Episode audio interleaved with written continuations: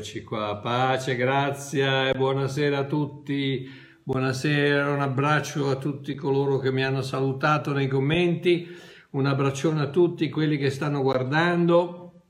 Buonasera, benvenuti. Un abbraccio, un bacione, una benedizione e tutto quello che volete. ok, una, diver- una diretta un po' diversa stasera, diciamo, che è nata da una domanda fattami da una sorella che lasceremo incognita, la quale mi ha chiesto, caro Babbo Mario, voglio farti una domanda, dove sono i miei genitori che sono morti a pochi mesi l'uno dall'altra? Sono con Gesù? In chiesa mi hanno detto che stanno dormendo e che più tardi andranno in purgatorio per espiare i loro peccati. Questo più tardi mi crea tanta confusione. Cosa vuol dire? Ti prego di rispondermi perché mi turba parecchio non saperlo. Cara sorellina anonima, la questione di cosa succede dopo la morte ha sempre sconcertato la mente dell'uomo fin dall'antichità. La ricerca di una risposta al mistero dell'aldilà ha portato l'umanità a cercare aiuto nel soprannaturale e così sono nate centinaia e centinaia e centinaia di religioni che soffocano la mente dell'uomo. Uh, fin da subito dopo il diluvio vediamo, cosa, vediamo qualcosa di molto interessante che successe ai discendenti di Noè in Genesi capitolo 11 dal versetto 1 al versetto 4. Dice questo. Ora tutta la terra parlava la stessa lingua e usava le stesse parole e avvenne che, mentre si spostavano verso sud, essi trovarono una pianura nel paese di Shinar, qui sta parlando dei, di Noè, dei suoi discendenti, dei discendenti di Noè di, de, de, della quarta, quinta, sesta, settima generazione, e vi si stabilirono. E si dissero l'un l'altro, Orsù facciamo dei mattoni e cuociamoli col fuoco. E usarono mattoni invece di pietre e bitume invece di argilla. Attenzione perché la Bibbia non mette mai cose così per metterle, c'è sempre un motivo, ne parliamo fra poco. E dissero, orsù costruiamoci una città e una torre, la cui cima giunga fino in cielo. Tra parentesi, la frase la cui cima giunga fino al cielo, che è Roush Shamaim, con la testa nel c'è Roush, eh, Resh è la, è la, testa, Roush Shamain che vuol dire con la testa nel cielo, si dice, uh, si dice, si dice che il contatto con i Shamaim, i cieli, veniva ottenuto a quei tempi, veniva ottenuto grazie al, po- al posizionamento dei dodici segni dell'oroscopo in cima alla torre che chiaramente non arrivava fino al cielo, quindi non, non, è, non, vol, non volevano costruire un attore che arrivasse fino al cielo, chiaramente, no? Ma in cima alla torre avevano messo 12 eh, segni zodiacali con i quali potevano arrivare al cielo, allegoricamente, attraverso lo zodiaco. Come, come prova dell'abilità dell'uomo e la, la, della superfluità di Dio. Oh, Chiusa parentesi. E facciamoci un nome per non essere dispersi sulla faccia di tutta la terra. Dopodiché conosciamo la storia della famosa torre di Babele dove le lingue vennero mischiate e l'Eterno disperse gli uomini su tutta la faccia della terra. Ma quello che vorrei farvi vedere è che fin dall'inizio della ripopolazione del pianeta, perché qui stiamo parlando del, appena dopo il diluvio, okay? Noè, l'uomo che aveva toccato con mano la presenza di Dio, l'uomo che praticamente lui e altre sette persone nella sua famiglia che erano sopravvissute al diluvio grazie al, al, al, all'avvertimento, al, come si dice, al warning di Dio che gli aveva detto che sarebbe eh, è una lunga storia, meraviglioso. Se avete un momento, leggete la, Terra delle Ombre, dove spiego il, come faceva Noè a sapere di Metusala. Quando Metusala vuol dire quando muore succederà, eh, quindi il, il, diluvio universale. Quando Noè aveva 600 anni, Metusala ne aveva 969. Quando muore Metusala, succede il diluvio universale. Comunque, eh, è, è, quello anche il motivo per cui Noè sapeva quello che stava per succedere. Comunque andiamo indietro, comprate il libro La terra delle ombre. Quindi, fin dall'inizio della ripopolazione del pianeta, dopo il diluvio universale, i discendenti di Noè, l'uomo che aveva trovato grazia negli occhi del creatore, l'uomo col quale il creatore aveva stipulato il famoso patto dell'arcobaleno, Ricordate, metterò il mio, il mio arco nella nuvola e, e, e non, la terra non verrà mai più distrutta dal, dal, dal, dal diluvio. L'uomo che aveva toccato con mano non solo l'esistenza, ma la straordinaria potenza del creatore, la prima cosa che fanno i suoi discendenti appena si stabiliscono come popolo è cercare un'alternativa al creatore. È interessante notare fin da allora il desiderio dell'uomo di usare le proprie forze invece dell'intervento di Dio. Lo spirito della religione contro quello della grazia. Vediamo un attimo perché mattoni invece di pietre. Il mattone è artificiale, i mattoni sono tutti uguali, le pietre sono naturali, sono tutte diverse. Ecco perché nella Bibbia Pietro dichiara noi credenti pietre viventi, non mattoni viventi. La religione vuole farti un mattone, tutti uguali, tutti squadrati, tutti a posto, tutti in riga, tutti devono fare quello che gli viene detto, ma, ehm, ma Dio ti vuole una pietra, ti vuole una pietra individuale, tutte diverse una dall'altra.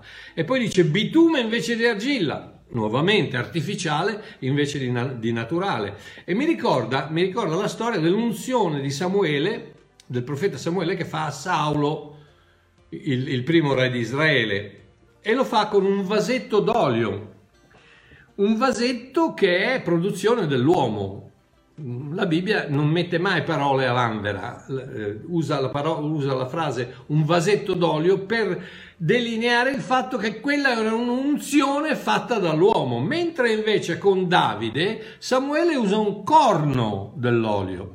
Quindi con Saulo l'uomo uh, unge il re, ma con Davide è Dio che unge il re. Un'altra volta, nuovamente artificiale, la forza dell'uomo, naturale l'intervento di Dio. Da tutte le parti nella Bibbia c'è questo scontro tra l'artificiale e il naturale, lo sforzo dell'uomo e la grazia di Dio. L'offerta di Caino cos'era? L'offerta di Caino erano le verdurine che lui aveva coltivato. Quindi, sì, d'accordo, verdure, però era, era il prodotto del suo sforzo che non, è, non, sono state accettate da Dio perché? Perché Dio accetta il sacrificio di Abele, non quello di, di Caino. Caino è uno sforzo, è un lavoro, è un'opera, tipo della religione, mentre invece Abele presenta cosa? Un agnello, il primo nato, il suo agnello, prodotto da Dio. Quindi eh, eh, quello è il naturale, quell'altro è l'artificiale. Uno è il prodotto eh, de- dello sforzo dell'uomo, l'altro è il prodotto dell'intervento di Dio. Il sudore di Adamo, il sudore di Adamo rappresenta lo sforzo dell'uomo. Dio dice ad Adamo, d'ora in poi tu lavorerai il terreno con il sudore della tua fronte. Eh, e quindi lo sforzo dell'uomo. Il sangue di Cristo invece è la grazia di Dio e tanti, tanti, tanti altri. La tendenza fin dall'inizio dei tempi di optare per le opere piuttosto che per la grazia. Eh, cos'ha questo a che vedere con il titolo del mio video Cosa succede dopo la morte? E beh, il fatto che proprio come in tanti altri casi, anche per quanto riguarda l'aldilà, l'uomo ha creato un mondo fatto a sua misura, basato sulla superstizione, tradizione religionismo, piuttosto che un mondo dove crede nella semplicità del Vangelo e nella bellezza della grazia. Ci deve essere sempre qualcosa che deve fare. L'uomo deve sempre produrre, deve sempre fare qualcosa. Quindi cosa succede? Un mondo dove si crede a un Dio creato a nostra immagine e somiglianza, piuttosto che un mondo dove Dio ci ha creati a sua immagine e somiglianza. Oh, quindi, quindi quante volte si sente dire il nonno era tanto un bravo uomo, sono sicuro che ci sta guardando dal cielo. Oppure sento sempre la presenza di, zio, zia Caterina ogni volta che entro in casa. O papà mi ha protetto quando, quando ho fatto l'incidente in macchina. Oppure so che mamma mi sta aspettando a braccia aperte in cielo. O altre cose del genere. E guarda, per quanto capisca eh, intensamente il desiderio di rimanere in qualche modo attaccati alle persone che amiamo, che, che, che è giustissimo, che è validissimo, senz'altro, e apprezzo senz'altro il bisogno che si ha di pensare che in qualche modo siamo ancora in contatto con loro. Non c'è però alcun riferimento scritturale al fatto che i morti possano far parte della nostra vita dopo esserne usciti. E siccome io personalmente ho deciso di vivere secondo quanto io credo essere la verità, tutta la verità è solo la verità, ho bisogno di capire quanto dice la Bibbia prima di farmi un'opinione pers- personale. Quindi, i, mo- i, morti, i morti stanno... Scusate, Siri che non ha capito niente.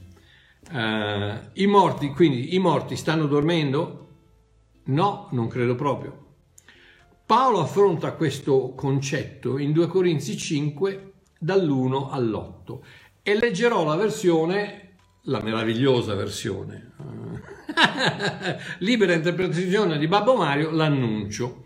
E vi prego di seguire sulle vostre Bibbie per vedere dove sto andando. Questo, questo mio libro, come, come sapete, è eh, un'interpretazione delle scritture in lingua corrente alla luce della grazia, filtrata attraverso la grazia. Quindi, 2 Corinzi, 2 Corinzi 5 dall'1 all'8 dice questo. Sappiamo benissimo che su questa terra viviamo metaforicamente, intende che un giorno verranno smontate e buttate via. Le indescrivibili dimore che ci aspettano in cielo, invece, esisteranno per sempre. Lo stesso Dio che ha formato il nostro corpo fisico nel grembo di nostra madre, come abitazione provvisoria, ha anche creato il nostro corpo spirituale nel grembo del suo spirito come residenza eterna. E il bello è che a differenza del corpo fisico che è nato nudo, quello spirituale è nato vestito, vestito della meravigliosa gloria di Dio. Ecco perché a volte non vediamo l'ora di traslocare. Paragonata a ciò che ci aspetta, questa terra non è altro che una fermata temporanea in una, bacca- in una baracca decrepita. Ecco perché non stiamo bene qui. Il richiamo dell'infinito fa eco nel nostro cuore dichiarando che siamo esseri eterni da sempre. Non solo, ma proprio come per riscattare un oggetto impegnato ai bisogni della ricevuta, Dio ci ha dato lo scontrino del suo spirito, macchiato di rosso sangue, per assicurarci che il debito non c'è più. Eh, versetto 6, 7 e 8. Ecco il motivo per il quale siamo così incredibilmente fiduciosi, perché il nostro indirizzo temporaneo in questo corpo non ci può distanziare di un micromillimetro dal Signore, in quanto la nostra essenza è in Lui. La fede e la speranza sono gli occhi del nostro spirito. E ciò che non vediamo ancora, ma in cui crediamo con tutti noi stessi, che ci sprona ad andare avanti. Ogni secondo in questo corpo è un secondo lontano dal nostro Creatore. Ecco perché confessiamo che la morte per noi non è la cessazione della luce, ma il solo spegnere la lampada perché si è alzato il sole. Amen. Questo vuol dire che proprio come ha affermato l'Apostolo Paolo, essere fuori da questo corpo vuol dire essere dentro Cristo.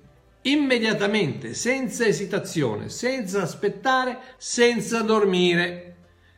Ma un momento, Mario, quando succede tutto questo? È allo stesso momento, per tutti, istantaneamente. Ok, lasciatemi spiegare. Dobbiamo renderci conto che il concetto di tempo è una creazione di Dio, ma che in cielo, nella nostra futura abitazione, il tempo per sé non esiste. Il tempo cos'è? Il tempo non è altro che la rotazione di un pianeta sul, sul suo asse di 24 ore al giorno. In 24 ore, un pochino meno mi sembra, ma in 24 ore la Terra gira su se stessa e quindi è un giorno, un giorno rappresentato da, una, da, una, da un giro della Terra. Ma questa è la Terra, il Sole fa un altro giro, Giove ne fa un altro, il, le, le, galassie, delle miliardi di galassie che ci sono, quindi non, non limitate la vostra mente a quello che conoscete su questa terra, perché non c'entra niente col cielo, il cielo è totalmente diverso, totalmente un'altra dimensione. Il concetto di tempo è una creazione di Dio, ma in cielo non c'è, non esiste. Chiaramente queste cose sono tremendamente difficili da capire, se non quasi impossibili. Ma l'eternità non ha uno svolgimento come il tempo. L'eternità esiste e basta. Ecco il momento, ecco perché il momento che tu tocchi l'eternità con la grazia attraverso la fede, vieni salvato una volta per sempre, perché non esiste tempo nell'eternità. Quindi quando tu tocchi l'eternità sei eternamente salvato.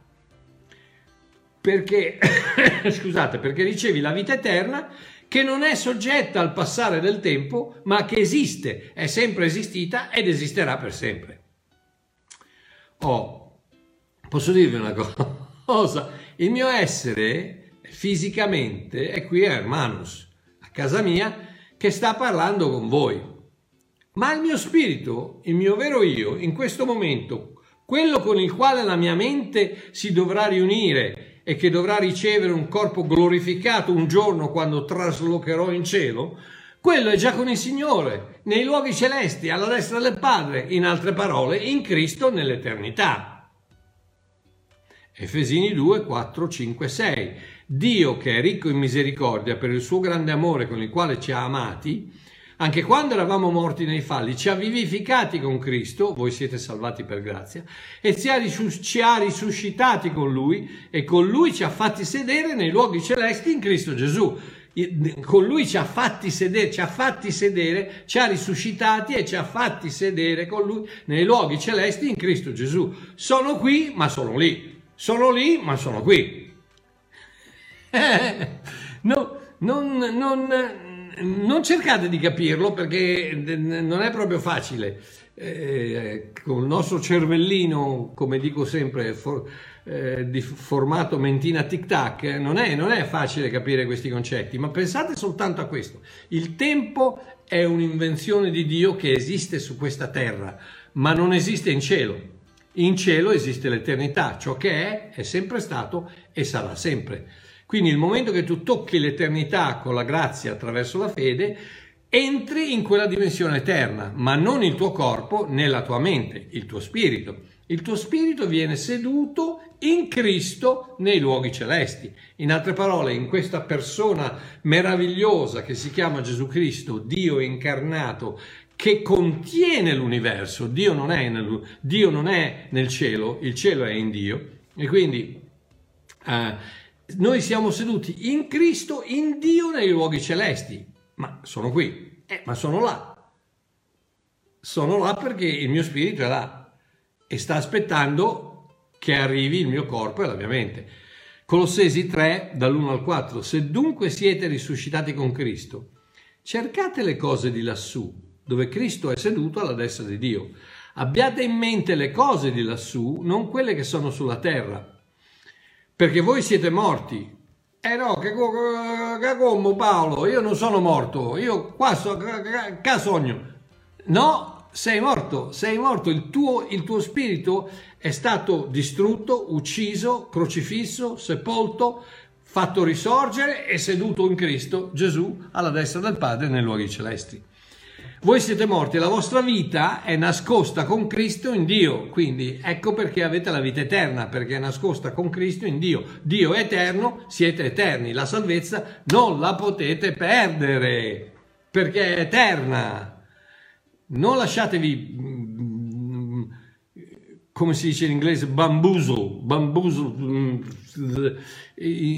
cosare la testa da, da, da, dai religionisti non, potete, non, la potete perdere la salvezza perché la salvezza è eterna, la salvezza appartiene a Cristo, Cristo in Dio, Dio è eterno, noi siamo in Cristo, noi siamo in Dio, non possiamo perderlo. Quindi, poi dice, quando Cristo che è la nostra vita apparirà, allora anche voi apparirete con Lui in gloria. Ok, vuol dire che per ora, nella dimensione tempo, c'è una differenza di sincronizzazione, momenti diversi, mille anni fa e mille anni a venire, ieri, oggi e domani, ma nella dimensione eterna tutto avviene allo stesso momento. L'istante che usciamo da questa vita, siamo istantaneamente presenti col Signore, tutti insieme per sempre. Ma rivedrò i miei cari. Ma amore mio, ci sei già, se sei un cristiano, il tuo spirito è già unito con i tuoi cari perché i tuoi cari sono in Cristo, come tu sei in Cristo. È soltanto che è una dimensione diversa alla quale non puoi Abramo stesso, eh, nella, nella, parabola di Gesù, eh, dice nessuno può comunicare, nessuno può attraversare questa dimensione, soltanto il figlio di Dio che era là, adesso è qua, è tornato là. Perché? Perché il figlio di Dio è eterno e quindi può muoversi fra tempo e eternità. Ma per noi o siamo nel tempo o siamo nell'eternità. Quindi eh, finché, non, finché, non, sei nato di nuovo, sei nel tempo. Nel momento che sei, che sei nato di nuovo, il tuo spirito viene, rinasce ed entra nell'eternità. Quindi sì, sei con, sei con tutti i tuoi cari, sei con quelli che se ne sono andati, ma ci sei sempre stato. Lo so che è difficile, lo so che è difficile, ma statemi a sentire. Non esiste il tempo in cielo. Quindi non può cambiare nulla. Quindi non, non, non, non può scam- morire niente perché non può cambiare niente, non può finire niente, non può... Eh, eh, eh, tutto è contenuto nella pienezza di Dio. Ecco perché io sono in Cristo, Cristo è in Dio, Dio è in me, siamo tutto uno e come sono io sono quelli che sono morti prima di me. Perché il momento che entriamo nella dimensione eterna non c'è più tempo, non esiste più il tempo. Quindi è come se tutto un tratto, pum, in un battito di ciglia ci troviamo lì e siamo tutti insieme. Ah, gloria a Dio. Ok, andiamo avanti. L'istante che usciamo da questa vita, siamo istantaneamente presenti col Signore, tutti insieme per sempre. Ecco perché in Ebrei 13:8 la Bibbia dichiara che Gesù Cristo è lo stesso ieri, oggi e in eterno. E ci è sempre stato detto, l'ha sempre con cosa, perché allora i miracoli lui li faceva una volta, li farà. No, non vuol dire quello, vuol dire che Gesù Cristo non, chiama, non cambia, perché è un essere eterno e la Bibbia dichiara che è eterno e il momento che io lascio questa dimensione ed entro nella sua, così sarò anch'io lo stesso ieri, oggi e in eterno. In Cristo, come Cristo. Quindi il messaggio di stasera è uno di speranza, di incoraggiamento e di gioia. Se sei un cristiano, sei in Cristo e quindi spiritualmente già in paradiso. Gioisci! Anche se, anche se non, non, non, te ne puoi rendere conto, anche se non, anche se non si capisce bene come, come può funzionare, fidati della scrittura che dice che sei seduto in Cristo nei luoghi celesti. Metti la tua mente sulle cose che riguardano il cielo. Il tuo, il tuo spirito è perfetto in Cristo per tutta l'eternità. Adesso sta a sentire. Tutto ciò che deve avvenire adesso è riunirsi del tuo spirito con la tua mente. Se non lo sai ancora, la scelta è proprio facile. Gesù si volse verso il ladrone crocifisso al suo fianco dopo che si era reso conto della sua incapacità, aveva fatto appello alla sua grazia e gli disse, in verità ti dico, oggi tu sarai con me in paradiso.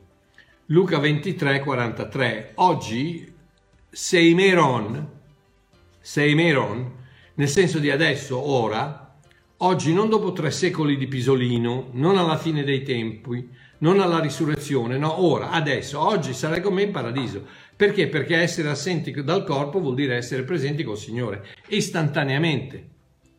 Oh, adesso voglio dirvi per, di che cosa stiamo aspettando, che cosa stiamo aspettando. Filippesi 3 dal 20, 20 21, versione della nuova Diodati. La nostra cittadinanza infatti è nei cieli, da dove aspettiamo pure il Salvatore. Leggi bene, la nostra cittadinanza infatti è nei cieli, da dove aspettiamo pure il Salvatore, il Signore Gesù Cristo, il quale trasformerà il nostro umile corpo affinché sia reso conforme al suo corpo glorioso, secondo la sua potenza che lo mette in grado di sottoporre a sé tutte le cose. Da dove? Dal cielo, dal cielo aspettiamo il nostro corpo, la risurrezione del nostro corpo. Per capire meglio la versione della Bibbia della gioia. Stesso versetto, chiaramente, Filippesi 3, 20 e 21. La nostra patria invece è il cielo, dove il Signore Gesù Cristo, nostro Salvatore, e da dove aspettiamo il suo ritorno. Da dove? Dal cielo aspettiamo il suo ritorno. Quando tornerà, Egli trasformerà questi nostri corpi mortali. Noi siamo là, ma il nostro corpo è qui, la nostra mente è lì, la, le nostre sensazioni, la nostra sensibilità, la nostra vita è qui. Ma noi, noi, il vero Mario Marchiò, è seduto nei cieli adesso in Cristo Gesù come c'è seduto eh, Ruben, come c'è seduto Lorenzo, come c'è seduta Francesca, come c'è seduto Rosario, come c'è seduto Ivan, come c'è seduto, siamo seduti nei luoghi celesti in Cristo, perché siamo degli esseri eterni, ok? Da dove aspettiamo il suo ritorno. Quando tornerà, egli trasformerà questi corpi mortali in corpi gloriosi uguali al suo. Lo farà con la stessa potenza con cui sottomette qualsiasi altra cosa. E adesso per capire ancora meglio, versione l'annuncio. La nostra patria è il cielo, non il punto d'arrivo, ma quello di partenza. Seduti con lui nei luoghi celesti, aspettando che Cristo metta ogni cosa sotto i suoi piedi, tutto ciò di cui abbiamo bisogno è la trasformazione dei nostri corpi da mortali a immortali, proprio come quello di Cristo. Questo è quanto afferma la scrittura. Il nostro spirito è già in cielo, in Cristo eternamente salvato. Tutto ciò che deve succedere è la riunione di anima e corpo al momento della nostra dipartita.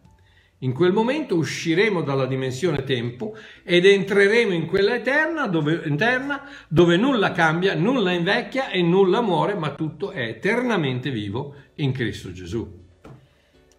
Lo so che non è un concetto semplice, ma vi prego soltanto di capire che, che, che siamo, siamo, degli esseri, questo qui, questo, questo qui, ragazzi, ormai è il modello 1947, ha voglia di quanto potrà andare avanti ancora, una, una decina di migliaia di chilometri, ma prima o poi si ferma.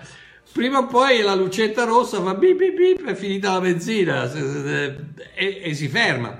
Ma io non sono questo come in una macchina che finisce la benzina e si ferma, quando si ferma la macchina, io esco dalla macchina.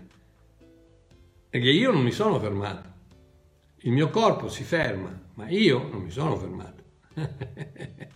Il mio vero io in questo momento è seduto in Cristo, in Dio nel cielo. Quindi sta aspettando che cosa? Sta aspettando che questo corpo si fermi, sta aspettando la mia dipartita da, dalla dimensione tempo. In quel momento la mia mente, la mia anima, la, le mie emozioni, la mia personalità, tutto quanto, è, entra nella dimensione eterna ed istantaneamente si riunisce allo spirito.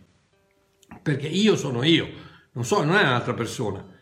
Non, non, non, non, lasciatevi abbindolare dalle idee che eh, tu devi morire a te stesso. No, non sei uno schizofrenico. Non ci sono due di te, ce n'è solo uno di te. E tu sei già morto in Cristo, quindi non devi morire a te stesso. Quale morire a te stesso? Sei già morto in Cristo e in Cristo sei stato risuscitato, sei risorto con Cristo e adesso non sei più tu che vivi, ma è Cristo che vive in te. Punto e basta. Quindi non c'è niente da morire. Non sei uno schizofrenico, non ci sono due di te dentro di te che vivono. No, ce n'è uno che si chiama Mario Marchiò. Ok? Mario Marchiò qui, Mario Marchiò uno, non due. Mario Marchiò in, in cielo e Mario Marchiò qui che sta aspettando la, la, eh, la glorificazione del suo corpo. Perché il momento che Gesù torna, e anche questo è un concetto un po' difficilino da, da, da, da affrontare, che non, non, voglio affrontarlo adesso perché già vi ho dato un sacco di, di, di, di bistecche eh, al sangue da, mandare giù, um, ma in quel momento tutti i corpi verranno glorificati, diventeranno come il suo e ci ritroveremo in questa nuova dimensione dove ci saranno nuove, la nuova terra, i nuovi cieli, eccetera, eccetera. Ma spiritualmente parlando, siamo già lì. Siamo già tutti quanti in Cristo, con i nostri cari, con i nostri, eh, con mia mamma che, che, ha dato la sua vita al Signore eh, e il Signore ha dato la sua vita a mia mamma nel 1983. eh, quando è venuta a trovarmi qui in Sudafrica e l'ho accompagnata in chiesa e alla fine, alla fine, del culto, anche se non ha capito un accidente perché era tutto in inglese, mi ha guardato e mi ha detto Mario voglio, voglio, voglio dare la mia vita a Cristo. e siamo andati avanti, io ho tradotto la preghiera, lei ha fatto la preghiera, l'ho battezzata alla bella, alla bella età di 80 anni e, e, mia madre è là che, non è là che mi sta aspettando, siamo già insieme, rendetevi conto che i, i, i vostri cari non sono là che vi stanno aspettando, no, siamo, siamo, tutti insieme, siamo tutti in Cristo, siamo tutti eternamente felici, eternamente sigillati dallo Spirito di Dio, uno in Cristo, in Dio. Cosa stiamo aspettando? Stiamo aspettando il corpo e l'anima e la mente. Quello torna, si unirà con lo spirito soltanto quando ti scarichi, ti scarichi, quando si ferma la macchina. Allora esci e dice grazie, arrivederci, pigli l'aereo e torni a casa. ok, oh, voglio chiudere con Prima Corinzi 15, 5, Prima Corinzi 15 è diciamo un po' un capitolo che parla eh, molto di questo, eh, dal 50 al 58 dalla versione l'annuncio. Fratelli miei, Carne e sangue hanno una data di scadenza. Il corpo in cui abitate al momento non durerà per sempre. Fammi una, una parentesi. C'è una, una, una, una sorella, una, donna molto cara a mia, ma, a, a, a mia moglie e anche a me, che è stata un po', diciamo, un po' abbandonata, anche perché è una vecchietta parecchio difficile, che ha 94 anni è a letto e non sta bene.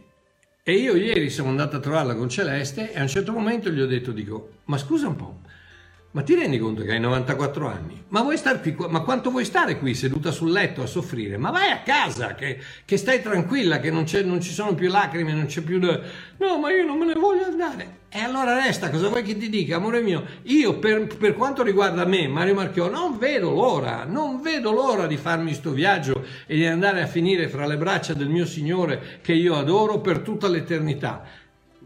Come diceva Paolo, anche lui diceva non vedo l'ora di andarmene, però mi rendo conto che è meglio che io resti per voi. Paolo parlava ai filippesi, diceva è meglio che io resti per voi, ma se dovessi scegliere, scelgo di andare con il Signore che è molto ma molto meglio. Questo è quello che ha detto Paolo.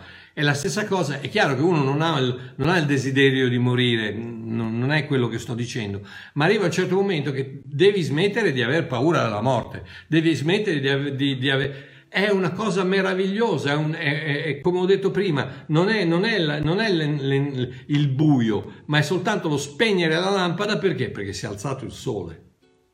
Non hai più bisogno della lampada, adesso si è alzato il sole e non ci sarà mai più buio nella tua vita. Oh, andiamo avanti. Il corpo in cui abitate al momento non durerà per sempre, quindi com'è possibile che possa entrare nel reame dell'eternità? La risposta non è facile, anzi è un mistero. Vediamo se riesco a spiegarmi.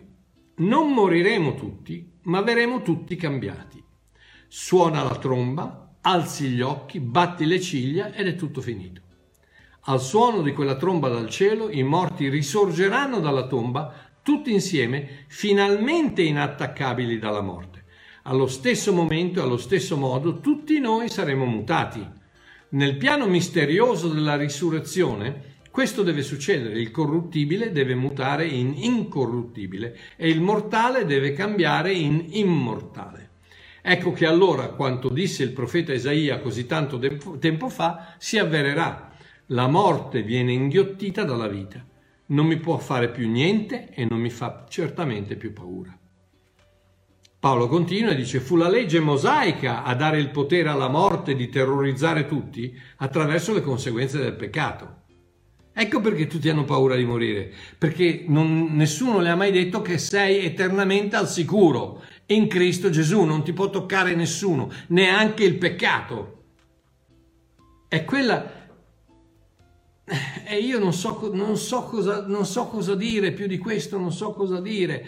C'è, c'è, stata tanta informazione sballata nella Chiesa che, tutti non so, che nessuno è mai sicuro, tutti hanno paura perché ma chissà magari eh, no, oh, mi è rimasto un, un peccatuccio che non ho, che non ho confessato. Eh, qua, no, no, Tutti i tuoi peccati sono stati perdonati una volta per sempre sulla croce. Sei morto in Cristo, morto in Cristo, morto in Cristo, risuscitato con Cristo, risorto in Cristo, eh, mandato in cielo in Cristo e adesso in questo momento sei seduto in Cristo nei luoghi celesti. Ma chi ti può toccare?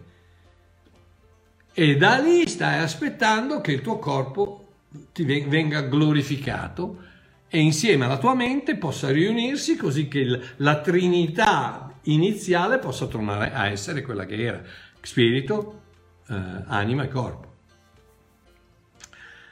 Gloria a Dio. Quindi ecco che allora quando dice il profeta Isaia così tanto tempo fa si avvererà, la morte viene inghiottita dalla vita, non mi può più fare niente e non mi fa più certamente paura. Fu la legge mosaica a dare il potere alla morte di terrorizzare tutti attraverso le conseguenze del peccato. Adesso finalmente Grazie a Dio, il peccato, la vergogna, la paura, la maledizione, la morte e tutto il nefando resto sono stati cancellati una volta per sempre dal nostro Signore Gesù Cristo. Per questo motivo, fratelli cari, potete restare saldi nella vostra persuasione di fede. Tutto è compiuto. Le vostre opere improvvisamente non sono più motivate dalla paura del castigo divino, ma vengono meravigliosamente liberate dalla conoscenza della sua vittoria sul peccato e sulla morte. Spero di esservi stato utile. Ci vediamo domenica. Un abbraccione.